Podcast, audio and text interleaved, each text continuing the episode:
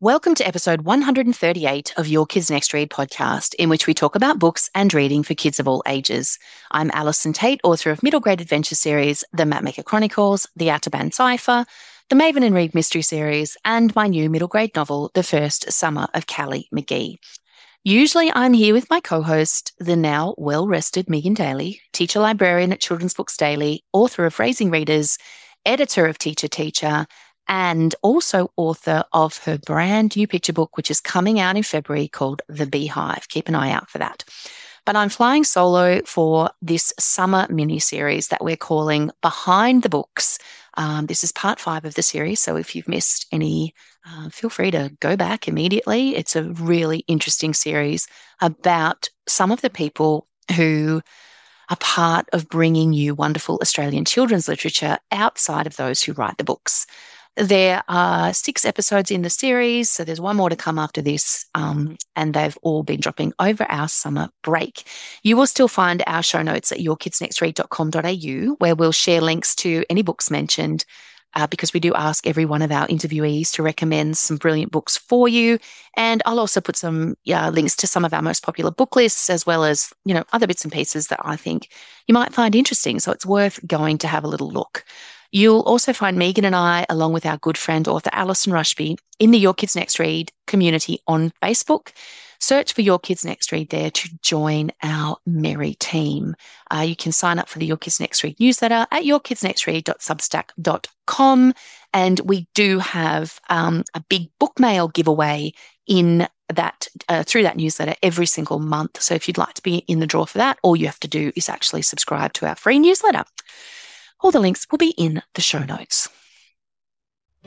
From author Allison Rushby, illustrator Bronte Rose Mirando, and Walker Books Australia comes the final thrilling instalment in the Miss Penny Dreadful series, perfect for readers 7 plus. It's 1872, and Penny has an inquiring mind and yet another mystery to solve. Can she uncover the truth about the mermaid scene in the Thames and finally locate her missing parents? All will be revealed in Miss Penny Dreadful and the Mermaid's Locks. Right. Well, we're nearing the end of our series, but that does not mean it gets any less exciting. This week, I'm chatting to literary agent Annabel Barker exactly about exactly what an agent does and how she goes about it. It's a rare opportunity to get behind the scenes of this part of the children's book publishing process. So I really hope that you enjoy it. But first, a bit about Annabel. Annabel Barker is a literary agent who represents writers and illustrators who create books for children and young adults. Annabel worked in children's publishing for 20 years in house for publishers in London and Melbourne before founding her agency in 2020. It is her favourite thing to see Australian writers and illustrators published across the world. So let's have a chat to Annabel. Welcome to Your Kids Next Read, Annabel Barker, literary agent. Such a pleasure to be chatting to you today. Lovely to be chatting to you too, Allison, as, as always. As always, we do love a good chat, don't we? All right. So let's start out. Maybe you can describe for our listeners, like mm. anyone who's not familiar with how, you know, children's publishing, book publishing works. What is the role of the agent in children's publishing? Sure, I'll describe that for you. So, a literary agent is someone who connects writers and illustrators into the publishing world. So, we work on behalf of writers and illustrators in the children's space. And uh, there's many tasks, but basically, we represent the business interests of writers so they can focus on their creative work. And um, we also help people develop their stories and edit them and submit them into publishers and uh, also help to sort of strategize with creators so they can think about how they might build the, their career in, in writing or illustrating. So I think about it a bit as like a partnership between a writer and an illustrator, or with a writer and an illustrator. Okay. And how did you come to be an agent? Like what what led you down this path? What made because it sounds to me like this is a lot about connections and relationships. Um, how do you kind of like move into that space? Sure, yeah. It is a lot about connections and relationships. And, and because of that, I think it's harder for people just to become an agent without um, having had a little bit of a career doing something else first mm. uh, in the industry. So there's not many of us actually, which is a kind of an unusual part of the industry. Um, So for most of my career, I worked in house in publishing. So I was, um, I worked in publishing for nearly 20 years, really, in kids' books. And most of that was in an area called rights. Should I, or maybe I'll just explain what rights. Yeah, that's a great idea. Yep. Yeah. So the rights department in a publishing house, they, they take the work that's published here in Australia and they try to have that work published in other forms. So that might be in international markets, um, into English or translation, um, or into audio or film and TV and other forms. So that's what a rights person does uh, in a, in a publishing house, and I, I'd really done that for a long time, and I found that skill set um, of sort of rights knowledge and contracting and the business kind of side of publishing, combined with my um, the contacts that I developed over my career was was quite a good skill set or a good good fit for the kind of agenting world. So that's kind of how I fell into agenting. I also just wanted to do something um, on on more of a freelance kind of basis. So that was what, the reason. What drew you into that aspect of publishing in the first place? Because you know, rights is quite a specific area of publishing. Like, what what drew you sort of down that path rather than say editing or you know mm-hmm. publishing mm-hmm. or whatever? True. I, I kind of fell into it. I, I, I was living in London at the time and trying to get into publishing. And that was kind of the first job I got. You know, I was applying for, you know, junior editorial roles and sales coordinator assistant roles and marketing assistant roles. And that, that was the role I got as the rights assistant. So I fell into it completely, but then I just fell in love with it because I loved the combination of, you know, helping to really think through the development of, of projects, but also having those kind of international networks and thinking about what might work in other markets. So yeah, I felt I kind of fell into it. And I did do a lot of other roles throughout my publishing career in in sales and more on the business side of publishing. And I always w- return to rights because it, it, was an area that I loved um, a lot. All right. So you're an agent now, um, and as you said, you sort of it's it's it's almost like a freelancer subcontractor kind of role in some ways, mm. isn't it? You sort of work for yourself. What, what, does a typical day look like for you? Well, it's extremely varied, which I'm sure many many people have a similar scenario. Um, I really love that aspect of the role. So it's a lot of it's a lot of different things. It can be anything from chatting to writers and illustrators to help them think about or develop their new ideas, reading manuscripts or uh, structurally editing, um, giving advice to writers illustrators about their new work. Um, a lot of talking to or meeting with publishers about current projects or the kinds of projects they're looking for. Um, pitching work, negotiating contracts, administrating new deals, um, you know, answering a lot of emails from international publishers. I've, I've actually recently also hired a lovely assistant, Bella, who, um, which means I do a lot less of the marketing and the sort of really admin side of things, which mm. used to mm. take my time. So, but it's still really filled with a lot of really different tasks throughout the day. And and how many submissions? Because as you say, there are not that many literary agents, you know, in mm. Australia. There's only a handful, really. How many submissions do you receive each week from authors? And how many authors do you currently have on your books? Um, so I'll start with the fir- the latter question. So I have about 30 creators on my books, which is a mix of writers, illustrators, and graphic novelists. Mm. Uh, as you mentioned, I only do books uh, for kids and young adults. Um, and my submissions are actually closed throughout the year. So I, I just mainly because I can't handle the amount of reading, mm. that, and I'm by, mainly by myself. Um, so we just actually open our submissions every year in December. And I now have a little capable team of people who do all the reading that comes in at that period of time. And then we judge all the projects that come through. And um, last year, I think we received about 400 submissions in that period. Right. So quite a lot of reading. Um, but I like, I like sort of bringing that to a, you know, into a particular period where we can read over the summer and kind of get back to people uh, early in the new year. So that's the way that works kind of well for me. And what makes you decide to take an author on as a client? Like, what are you looking hmm. for? That's such a tricky question. I know. It That's why um, I like to ask the hard question. um, so there's a few, I guess there's a few things I had to think a little harder about this question.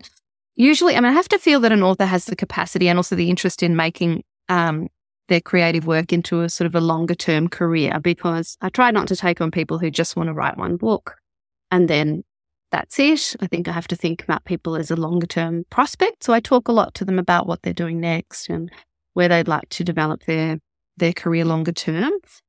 Um, and obviously, I have to really love their work, but sometimes I really love someone's work, but it just falls a bit too close to someone I alre- already represent, or um, it's not something I feel I can place. So there's a lot of other factors that come into um, my decisions, and that is also around you know my conversations with publishers, talking to a lot of people about what's working in Australia and what's working in international markets. That also influences my decisions.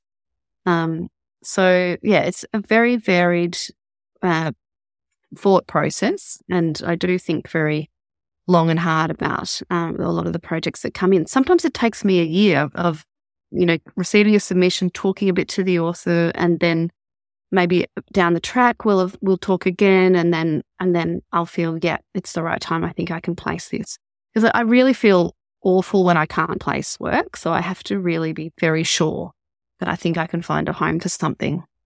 Um, because because it is very much about the market, isn't it? Like you can love something, but if you can't see that there's a place for it in the market at this point, then you can't, as you say, place it. You can't sell no. it. Yeah. Um, so you know, with an author like that, perhaps you had an had a manuscript that you loved, but there wasn't a spot for it. Like, what's your what do you do there? Do you say to them, "Look, this is great, but it's not quite right for the market," or do you like how mm-hmm. does would you Yeah. work with someone on that? I do give that feedback, and, and that's a really hard thing to give people because it's not that I don't love something.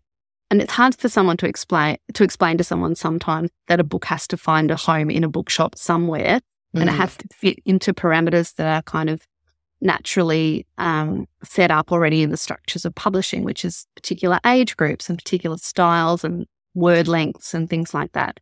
I mean, every now and then books can definitely break out of those kinds of things, but it's quite rare that it's hard. It's hard to find something that doesn't kind of fit into those particular parameters that already exist, particular genres and um, areas like that. So I do. I try and explain pretty carefully to someone if I've if I've gotten to the point where um, you know I'm not going to take their project on, uh, and and maybe down the track, you know, I'll get back in touch with them and say, oh look, if you're still interested, I'm still keen to talk to you about your work. So it's not a closed door forever or anything like that. Mm. So, what sorts of manuscripts are you looking for at the moment? Like, are you seeing? I mean, you're someone who obviously is is looking at that market all of the time. Are you seeing any any gaps that you think Mm. You know? I'm looking for something to fill that spot. Yeah, I mean, there, there, there never seems to be any gaps. That's not what we want to hear, Annabel. Okay. I just want to feel overwhelmed by how many beautiful books get published. Um, but I'm always still looking, and I'm I'm definitely always still trying to find ways to engage readers. Um, and I, middle grade is a perennially strong area, and even though there's a lot published in that area, I still feel there's a lot of room for that um, really mid beautiful uh, middle grade writing that can hook readers in. So I'm always looking for more upper middle grade series, um, protagonists that we haven't heard from previously, illustrated middle grade, graphic novels, or graphic memoir. There's not a lot of that out in Australia yet, and I'd like to see more of that. Um, YA is, you know, perennially up and down. Some people are looking for it and some people are not, but I still love YA, so I would love to always read more YA. YA fantasy I like a lot, um, even though there's a lot published. Um, so yeah, there's not gaps, I would say, um, but I'm still open to everything because I, I would never say no to to looking at something. And sometimes something just comes to me and I'm like, love that. I think I can place that. So yeah, I, I think there's always room for new projects in every age group.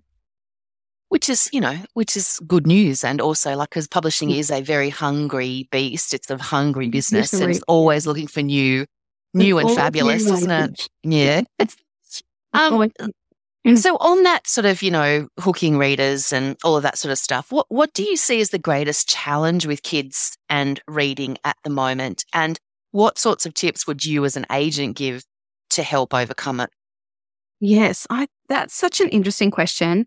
And um I guess I guess the thing we're grappling with as at the, the moment and something I feel like as a par- as a parent I grapple with a lot too is how kids come to and engage with, with books now so now that they have so many other so much other content filling their world. Mm. So I'm really interested in that um, and how books can kind of break through that noise and become part of a child's life. So I think I'm looking always for that kind of gripping story that can compete on the level that that content that is thrown at children constantly, um, you know, can kind of stand up against that.